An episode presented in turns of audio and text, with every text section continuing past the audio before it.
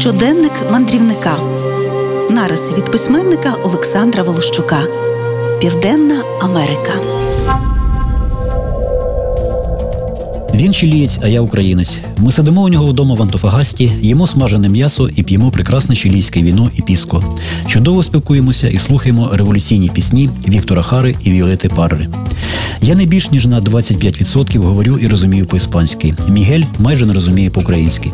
Але ми чудово спілкуємося і навіть разом сміємося над чимось. Звичайно, ми зустрілися не просто так на вулиці. Нас заочно познайомила дівчина з Києва, з якою я особисто взагалі не знайомий. Але Мігель любить Україну, а я хочу полюбити Чилі. І знання мови тут не має ніякого значення. Los amigos. Олександр Волощук, мандрівник, письменник, автор восьми книг про свої пригоди у навколосвітніх подорожах. Придбати книги можна в культурно-мистецькому центрі Інтермецо, вулиця Шевченка, 9, або особисто у автора, подзвонивши по телефону 063 891 73 43.